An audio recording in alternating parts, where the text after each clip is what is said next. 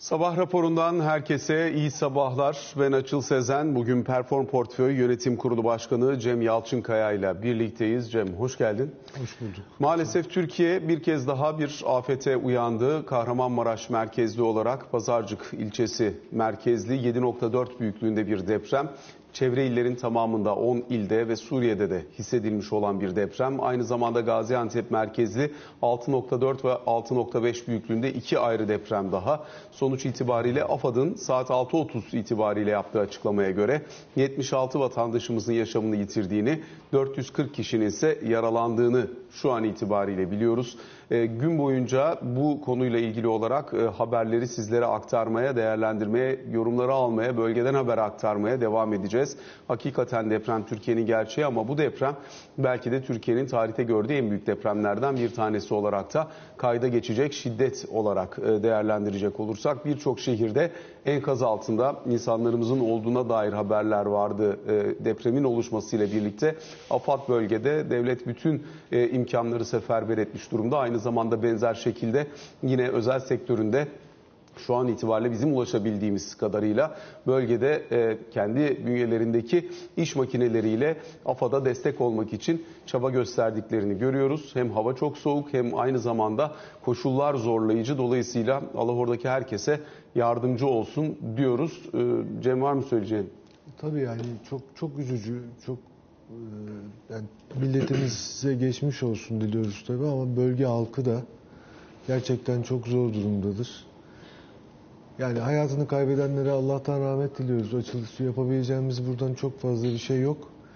Ee, yaralılara acil şifalar diliyoruz. Çok üzücü yani milletimize geçmiş olsun diliyorum ben de. Söylenecek çok fazla bir şey yok. Başımız sağ olsun, geçmiş olsun diyoruz. Biz maalesef kendi işimizin gereği olarak kendi gündemimiz üzerinden konuşmaya devam edeceğiz. Fakat aklımız, kalbimiz bölgede. Oradan gelecek olan haberleri, bağlantıları sizlerle paylaşmaya da devam edeceğiz. Elbette şu hatırlatmayı yapmak lazım. Özellikle bu tür dönemlerde afet bölgelerinde e, GSM operatörlerinin normal iletişim akışına çok yoğun bir yüklenme gerçekleştiği için iletişim kurulmakta büyük zorluk çekiliyor. O yüzden daha önceki depremlerde de olduğu gibi o ezberi unutmamak, e, WhatsApp veya diğer uygulamalar üzerinden mümkünse aramaları gerçekleştirmek lazım ki şebekeler şu an itibariyle ciddi anlamda zorlanıyor o bölgede bunların önüne geçme imkanı olsun. Eğer imkan söz konusuysa, ulaşılmak isteniyorsa, haberleşilmek isteniyorsa SMS'lerin kullanılması yine çok değerli bir başka e, bilgi olabilir. Ama e, şebekeye özellikle GSM operatörlerinin şebekesine mümkün olduğunca az yük bindirmek, aramaları yapılabiliyorsa hep WhatsApp üzerinden yapmak lazım. Onu da hatırlatmış olalım. Dediğimiz gibi aklımız, kalbimiz orada kendi işimiz gereği biz biraz daha ekonomi bacağını konuşarak devam etmek zorundayız. Bu tür dönemler işimizi hakikaten bir yandan kendi içiyle, içeriğiyle yaparken öbür taraftan da bizi çok fazla zorlayan dönemler. Ee, bir bağlantımız olacak şimdi arkadaşlarıma aktarıyor. Gaziantep Sanayi Odası Başkanı Sayın Adnan Ünverdi bizlerle birlikte. Adnan Bey nedir bölgede durum? Başımız sağ olsun, ee, geçmiş olsun diyeyim.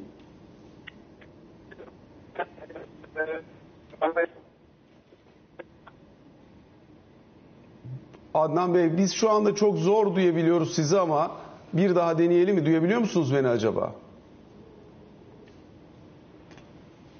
Yine hatların yoğunluğundan dolayı bir problem var. Arkadaşlarım aramaya çalışacaklar Adnan Bey'i. Eğer sağlıklı bir iletişim kurma şansı olursa kendisiyle bağlanıp bölgedeki durumu almaya çalışacağız.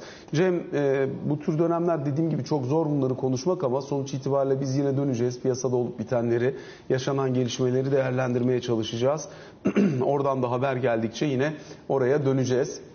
Öncelikle geçtiğimiz hafta itibariyle enflasyon rakamlarını gördük. Bu enflasyon rakamları e, aylık olarak %6'nın üzerinde gelmiş durumda. Ocak ayının baz etkisini yine ortadan kaldırmış olan e, ama önemli ölçüde tabii enflasyonu da geri çeken %57'lerde de bir yıllık enflasyon söz konusu oldu böyle olunca. Bir enflasyonla karşı karşıyayız. Nasıl gördün, nasıl değerlendirirsin? Tabii öncelikle şeyden yine kısa bir bahsetmek istiyorum enflasyona geçmeden açıl. E, akrabalarımızla, yakınlarımızla, bölgedeki insanlarımızla konuştuk sabah. E, ve gerçekten çok zor. Yani hem kara kış hem e, yıkıntılar var. bütün çevre illerde çok ciddi hissedilmiş, çok ciddi yaşamışlar. Tekrar çok Bir, bir, bir saniye bekleteyim. Adnan Bey'e tekrar bir bağlanmaya çalışacağız. Adnan Bey duyabiliyor musunuz beni? Evet şu anda duyabiliyorum sesinizi. Geçmiş olsun, başımız sağ olsun. Nedir şehirde şu an itibariyle durum? Çok teşekkür ediyorum. Ee, tabii burada e, 7-8 tane binada yani benim haber aldığım 7-8 binada hasar var. Çökmüş durumdalar. Ee, Allah hepsinin yardımcısı olsun. Ee, panik halinde insanlar. Ee, ama düzelecek. Yani şimdi de gün ışığıdı zaten. Ee, birazdan e, kesin sonuçlar da çıkacaktır.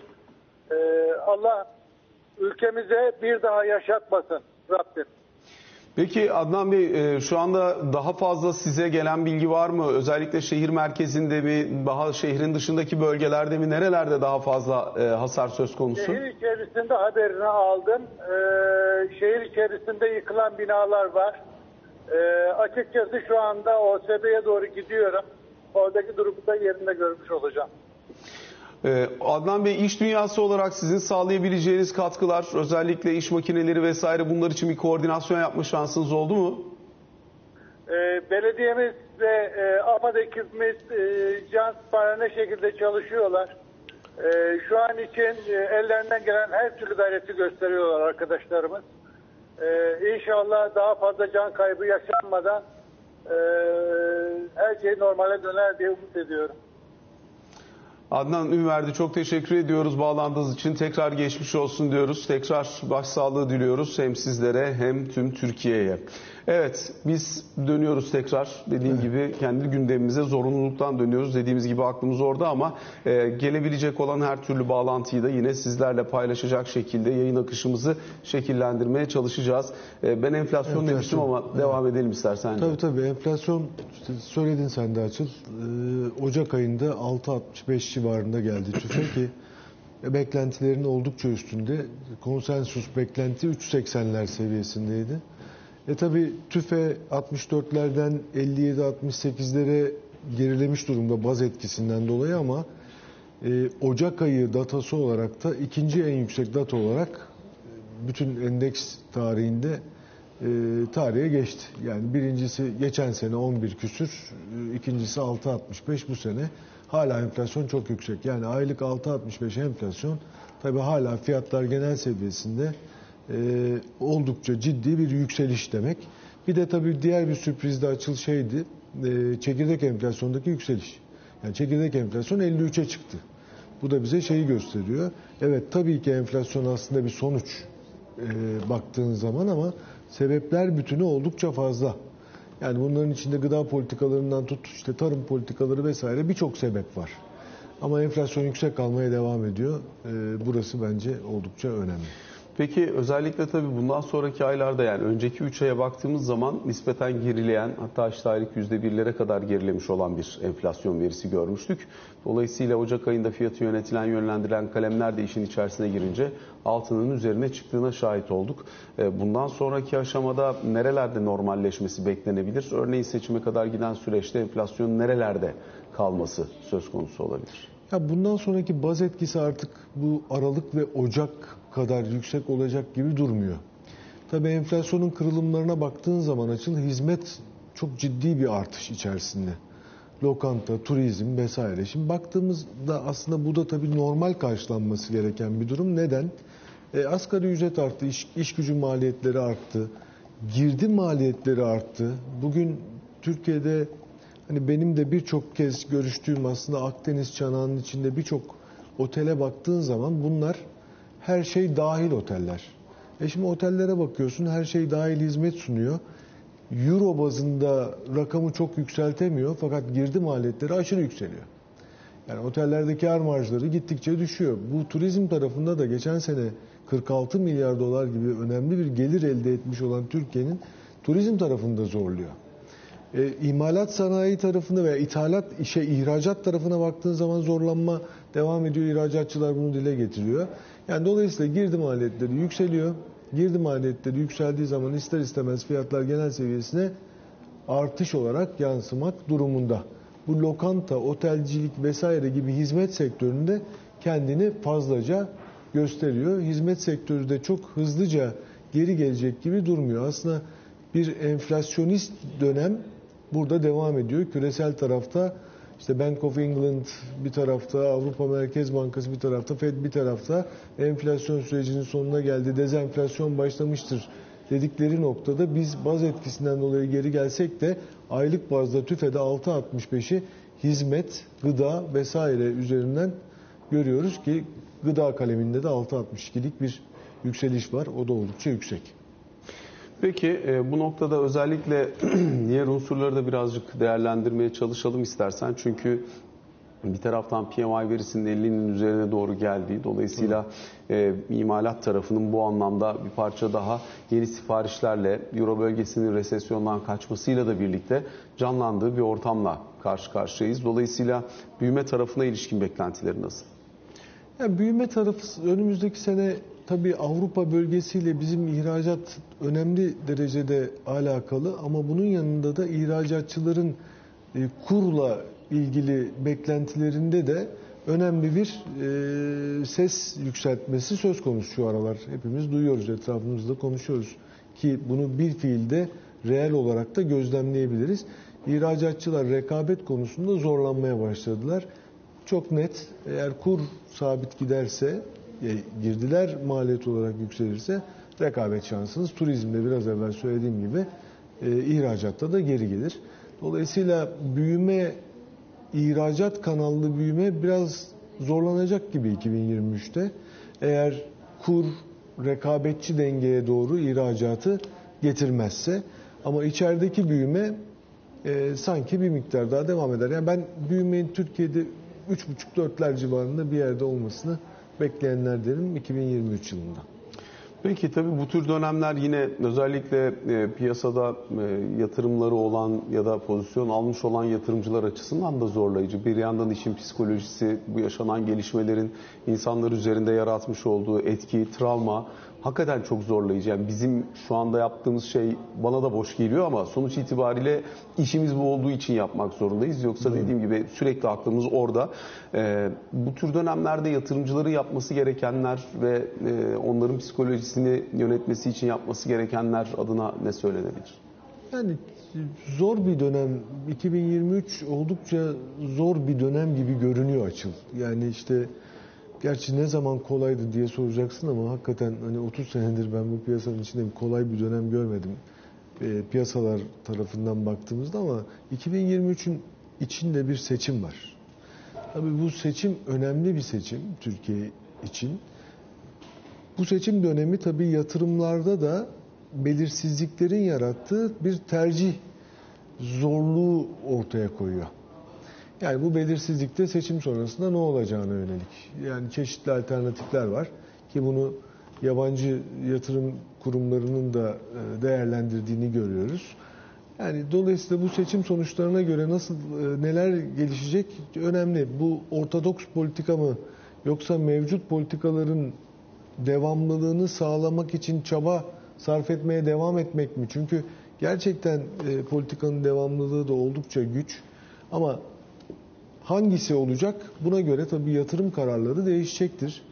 Ee, günümüzde baktığımız zaman geçen sene tabii Borsa İstanbul çok ciddi bir e, getiri sağladı.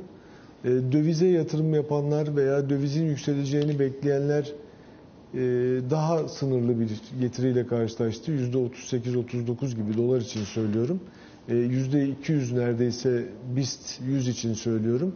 E, bono tahvil tarafında faiz artık iyice gerilere geldi ki herhangi bir ekonomiste sorsan sanırım iki sene evvel herhalde bono tahvil tarafında bir rally beklemezdi. En azından çoğunluk beklemezdi diye düşünüyorum. Orada da bir rally gerçekleşti. TÜFE'ye dayalı tahvillerde önemli bir getiri oluştu. Ve önümüzdeki sene biraz daha belirsizliklerin yoğun olduğu, pek pozisyonun bozulmak istenmediği bir yıl olarak görünüyor. Yani neredeyse orada kal gibi e, şimdilik bir durum gözleniyor.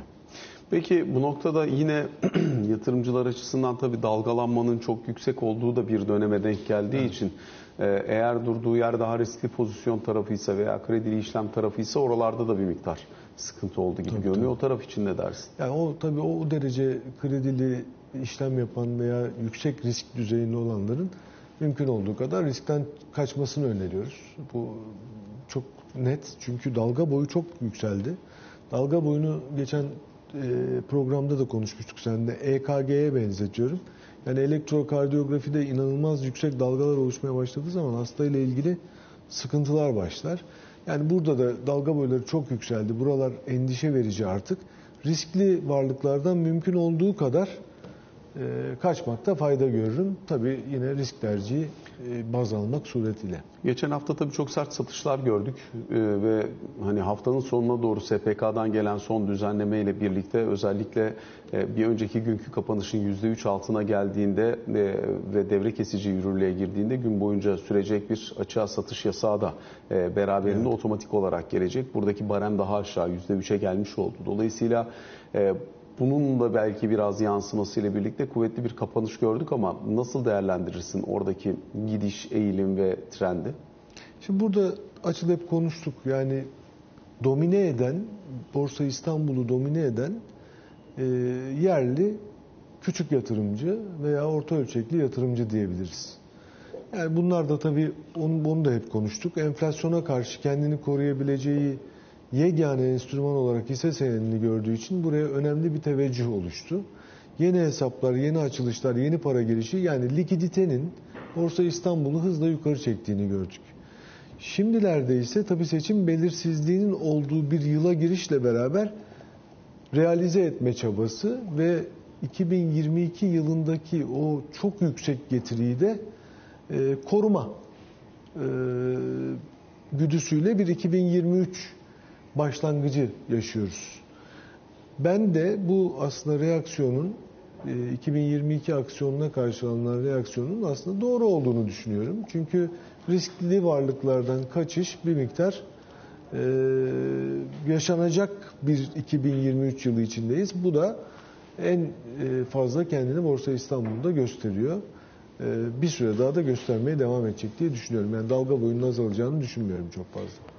Para piyasası fonları ve kısa vadeli borçlanma araçları fonları ile ilgili getirilmiş olan repo piyasası ve buralardaki hisse senedine dönük e, işte e, kullanılabilecek olan teminatlarla ilgili bir sınırlama, bir düzenleme getirilmişti.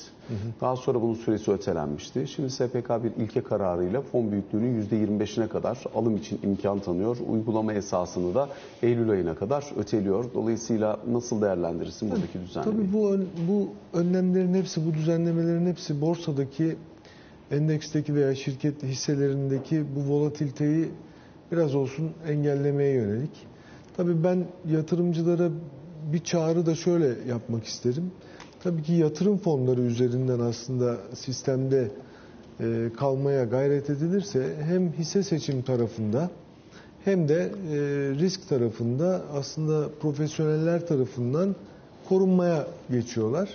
Dolayısıyla aslında biraz bunu bunu burada da bir yatırımcılara çağrı yapmak istedim ama bunun dışındaki önlemlerin tamamı artık Borsa İstanbul'daki volatilitenin daha azaltılması ve Borsa İstanbul'da önemli bir e, çöküşün mümkün olduğu kadar e, daha yumuşak geçişe e, hazırlanması yönünde bir- birçok regülasyon, birçok önlem görüyoruz. Daha da göreceğiz önümüzdeki günlerde diye düşünüyorum.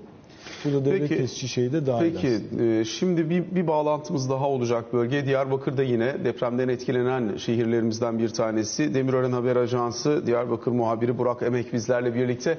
Burak Emek nasıl oldu Diyarbakır'daki etkisi depremin hem geçmiş olsun demek lazım hem başsağlığı dilemek lazım. Burak Emek beni duyabiliyor musun? Duyuyorum ben. Siz beni duyuyor musunuz? Evet duyabiliyoruz. Nedir Diyarbakır'daki etkisi durum? Depremden dolayı birazcık da aksama yaşanıyor aslında. Telefon hatlarından dolayı çok fazla yoğunluk var. Çünkü insanlar e, buradaki yakınlarını merak ediyor. Yoğun bir telefon görüşmesi trafiği de var tabii Diyarbakır'da.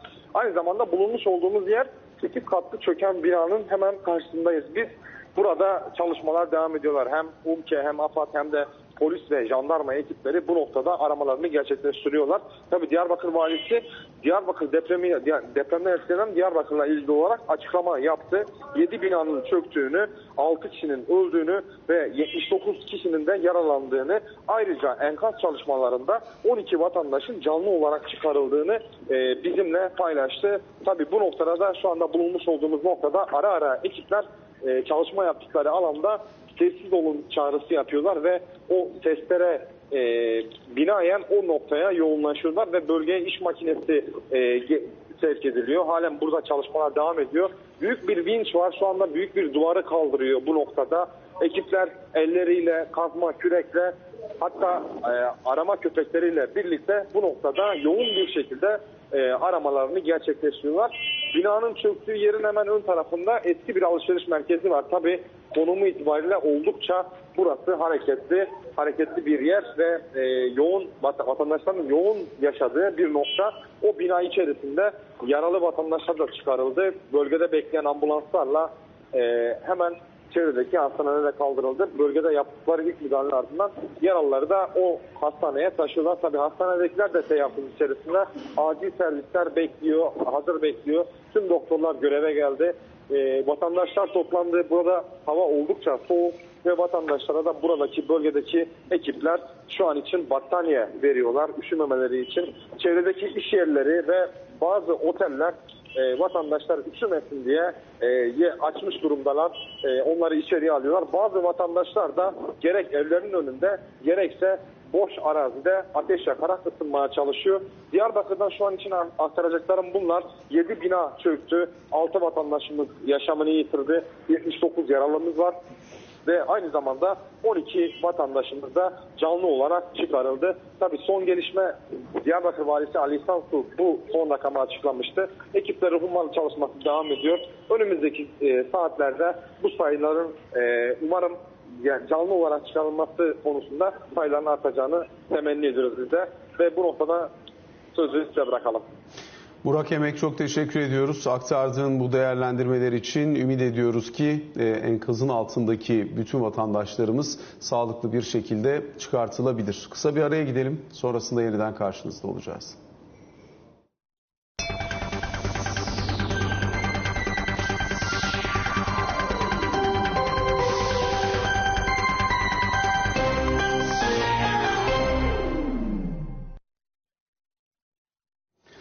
Sabah raporunun ikinci bölümüyle karşınızdayız. Bu sabah saatlerinde Kahramanmaraş'ın Pazarcık ilçesinde gerçekleşen e, deprem 10 ili etkiledi. 7 ilde 76 kişi şu ana kadar sabah 6.30 saat itibariyle hayatını kaybetti. 440 kişinin yaralandığını açıkladı AFAD. E, Birçok şehirde arama kurtarma çalışmaları şu an itibariyle devam ediyor. Deprem sonrasında oluşan e, çöküntülerin altında kalmış olan, enkazın altında kalmış olan vatandaşlara erişim çabası sürüyor. Dolayısıyla hem e, devletin tüm kademeleri hem aynı zamanda e, iş dünyası temsilcileri, vatandaşlar herkes kendi imkanlarını seferber etmiş şekilde depremle ve bunun etkileriyle mukabele etmeye çalışıyor. Az önce Gaziantep'le bağlantı gerçekleştirdik. Diğer şehirlerle e, irtibat halinde olmaya çalışıyoruz. Bir kez daha hatırlatalım bu tür dönemlerde özellikle şehirlerdeki GSM şebekelerinin kilitlenmesini engelleyebilmek adına e, WhatsApp başta olmak üzere diğer arama imkanlarının kullanılması hayati önemde. Şu anda bağlantıların sağlanmasında da ciddi anlamda sorun yaşanıyor. Dolayısıyla e, biz de şimdi bölgeye gitmeye devam edeceğiz. O bölgeyle ilgili e, gelişmeleri almaya çalışacağız. İstanbul Teknik Üniversitesi Jeoloji Mühendisliği Bölüm Başkanı Profesör Doktor Ziya Dinçakır bizlerle birlikte. Hocam günaydın. Günaydın, günaydın. Geçmiş olsun milletimize. Hepimize hem geçmiş olsun diyoruz hem başsağlığı diliyoruz. E, Şimdi 7.4 büyüklüğünde bir Kahramanmaraş'ta Pazarcık'ta deprem, Gaziantep'te 6.4, 6.5 büyüklüğünde deprem. Artçılar da devam ediyor şu an itibariyle ama e, o fay için ne söyleyebilirsiniz? Özellikle etkisinin ne olması beklenir? Yani bu son zamanlarda 1939 Erzincan'dan e, beri e, Türkiye'de yaşanmış en büyük deprem. E, çok geniş alanlara etki etti maalesef. E, uzun zamandır sessiz olan bir bölgeydi. Yani depremler burada bekleniyordu olacağı ama e, bu büyüklükte e, bu kadar geniş alanı etkileyecek bir deprem e, açıkçası çok beklediğimiz bir şey değildi. Ee, çok geniş bir alan Hatay'dan Malatya'ya kadar fayın büyük bir bölümünün kırılmış olduğunu düşünüyoruz. Ee, kendisi büyük olduğu için artçıları da e, o denli büyük olacaktır. Dolayısıyla 6,5-7 arasında artçı e, e, olabilir. Olmamak için bir neden yok. Ee, özellikle Gaziantep'teki iki büyük deprem 6.4, 6.5 onları bir e, artçı olarak mı görmek gerekir Kahramanmaraş'taki büyük kırılma sonrası? Tabii tabii bunlar bütün e, ana şoktan sonra meydana gelen altılık depremler, beşlik hepsi bunlar artçı. Peki hocam e, bunun tetikleyebileceği başka bölge var mıdır? Diğer faylarla e, ilişkisi, ilintisi nasıldır bu kırılan fay hattının? Yani açıkçası şu anda fayın hangi bölümlerinin kırıldığından çok emin değiliz. E, bu artçıların dağılımından çok uzun bir e, parçasının yani en az 200, 250 kilometrelik bir parçasının kırıldığını e, düşünüyoruz ama çok çok emin değiliz. E, arkadaşlar araziye e, gitmek yola çıktılar. E, MAM e, yer birimleri gönderiyor. E, dolayısıyla arazi gözlemlerinden sonra biraz da e, atçıların atmasıyla birlikte e, anca o şekilde e, ne kadarın kırıldığını e, neresinin kırıldığından emin olabiliriz ki e, kırılmayan kesimler üzerine konuşabilirim. Şu anda bir şey söyleme gerçekten zor. Peki hocam son dönemde işte mesela uluslararası basına baktığımızda ölçülen rakamla işte orada 7.8, 7.7, 7.8 bizde AFAD'ın açıkladığı 7.4 bu aradaki fark neden kaynaklanıyordur? Ee, bu gözlemle alakalı bir şey. Yani siz bir olayı içinden içindeyseniz daha e, küçük görebiliyorsunuz. Dışarıdan dışarıdan bakmanız gerekiyor tüm e, olayın büyüklüğünü onu e, görebilmek için. Bunu da o şekilde dolayısıyla bu büyüklükler konusunda e, uluslararası kurumların verdiği büyüklükler daha güvenilir. Yani Amerikan kurumuna baktığımız zaman 7.8 veriyor. 7.8. E, dolayısıyla e, yani 7.5 e, e, bence e, yani çok şey değil. E, doğru değil. 7.8 hatta 7.9 verenler dahi var. Dolayısıyla e, bu şekilde kabul etmek gerekiyor. Bu 7.8'lik bir deprem. Peki hocam e, yine özellikle o, o bölgenin uzun süredir sessiz olduğundan bu bölgede çok büyük bir etki olmadığından e, hareket olmadığından bahsetmiştiniz. Dolayısıyla e, normal şartlar altında tabii Türkiye'nin bildiğimiz bir Kuzey Anadolu fay hattı var. Buraya olan bir etki veya diğer Güney Toroslar bölgesinden gelen hatta bir etki normal şartlar altında beklenir mi? Düşünülebilir mi? Ne dersiniz? Yani Kuzey Anadolu fayında kırılacak çok fazla parça kalmadı. İstanbul e, dışında e, Yedisu denilen bir bölge var. Orada bir yedilik deprem meydana gelebilir. E, ancak burada e, bu fay e, Doğu Anadolu fayı güneye doğru devam edip Suriye'den işte Lübnan'a oradan Ürdün'e de devam ediyor. Ölüdeniz fay dediğim bir fay. E, Maraş'tan bir kol ayrılıyor. E, e, Adana'ya doğru gidiyor. E, Osmaneli'ye doğru gidiyor. E, Yumurtalığa gidiyor. Dolayısıyla orada da e, bir e, deprem yani tetiklenmiş olabilir. Tetiklenebilirler de. Dolayısıyla şu anda nere, neresinin kırıldığını bilmeden e, bir şey söylemek çok zor ama burada çok fazla miktarda pay var. O, o yüzden e, dikkatli olunması gerekiyor. Profesör Doktor Ziyadin Çakır çok teşekkür ediyoruz. Değerlendirmelerinizi bizlerle paylaştığınız için İstanbul e, Teknik Üniversitesi'nde bölüm başkanı, jeoloji bölüm başkanı e, değerli hocamız. Peki bölüyorum tekrar Perform Portföy Yönetim Kurulu Başkanı Cem Yalçınkaya ile sohbetimize. Ya son birkaç dakika içerisindeyiz ama e, Cem istersen bir hızlıca e, yine bütün bu olup bitenleri değerlendirdikten, bölgeyle ilgili bağlantıları aldıktan sonra şunu da sorayım sana. Dediğim gibi bu tür dönemler hakikaten zor. Psikolojisi çok zor. İnsanın e, hiçbir şey yapmak istemediği dönemler. Dolayısıyla e, genel olarak bundan sonrası için nasıl bir piyasa dinamiği beklentisi içerisinde olursun diye bir sorayım. Hani bu tür e, dönemler hakikaten psikolojiyi ve e, yatırımcıların bakış açısını da çok zorlayıcı olduğu için ne beklersin mesela bugün itibariyle olup bitenlerin ardından? Yani gerçekten dediğin gibi Açıl hani çok zor. Ee, bugün için çok önemli, çok yani piyasalarda çok büyük bir değişiklik olacağını düşünmüyorum ben. Çok büyük bir olay, çok büyük bir afet. Yani uluslararası alanda destek istenen bir afet. Yani bundan sonrası için de açıkçası işte seçime kadar olan dönem ve seçim sonrasındaki dönemi ikiye ayırmak lazım ve seçim sonuçlarına göre de hareket edecek bir 2023 göreceğiz. Herhalde seçime kadar işte kur, e, faiz tarafında çok büyük bir değişiklik olmaz. Borsada e, herhalde dalgalanma biraz daha devam eder. Önlemler geldikçe biraz yukarı alır, aşağıya gider. Hani borsada da çok yüksek, büyük bir trend yukarı yönlü veya çok buradan çok sert aşağı çok ciddi bir kırılım e, çok beklemem. Yani ben- çok büyük değişikliklerin olacağı bir e, 14 Mayıs'a kadar olan dönemde çok büyük değişiklikler olacağını düşünmüyorum. Ama kurum bir miktar belki sağlıklı bir biçimde yukarı giderilmesi, götürülmesi aslında hem ihracat hem turizm açısından faydalı olacaktır diye düşünüyorum. Peki bir de yurt dışını hızlıca sorayım sana. Ee, özellikle işte arka arkaya Merkez Bankası kararlarını gördük. Hem Fed'i hem Avrupa Merkez Bankası'nı hem İngiltere Merkez Bankası'nı. Artırımlar devam edecek sinyali var. Fakat piyasa açısından da e, bundan sonra neresi zirve olacak bir onlara bakacağız ama bir saniye.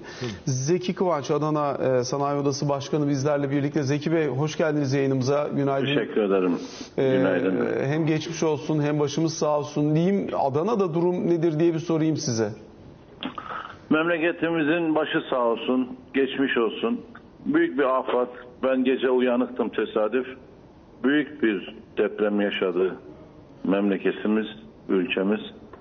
Yani çöken binalarımız var. Binalardan kurtulamayan insanlarımız var. Bir tane sanayicimiz biliyoruz. Şu, şu anda e, çökük, alt, çökük, çökük altında bayağı insan var. İnşallah kurtarılır diye düşünüyorum. Allah bu millete yardım etsin. Soğuk kış günü Malatya, Maraş, Pazarcık, Antep, Adana, Adıyaman her taraf afat. Dua edelim. Kazasız biraz daha az olsun bu memleket. Peki. Zeki Bey özellikle e, şehrin merkezinde mi e, yıkılan binalar şehir yoksa merkez, şehir merkezinde yüksek binalar. yüksek binalar şehir Yüksek merkezindeki yüksek Evet. binalarda e, peki e, sanayi bölgelerinde vesaire oralarda Yok, var şu mı? ana kadar bir şey yok. Zaten birçok işletme tatil bugün. Tatil edildi. Biz isteyen arkadaşlar fabrikalarımız güvenli. Tek kat çünkü. İsteyenler gelsin burada yaşayabilirler dedik. Ama e, yazık. Bu millet yüksek binalardan çok zarar gördü. Sayın Zeki Kıvanç çok teşekkür ediyoruz Ben size de. teşekkür ederim. Yorumlarınız için İyi tekrar yayınlar. başsağlığı diliyoruz. Geçmiş olsun diyoruz ve böylelikle bugün için sabah raporuna da son noktayı koymuş oluyoruz.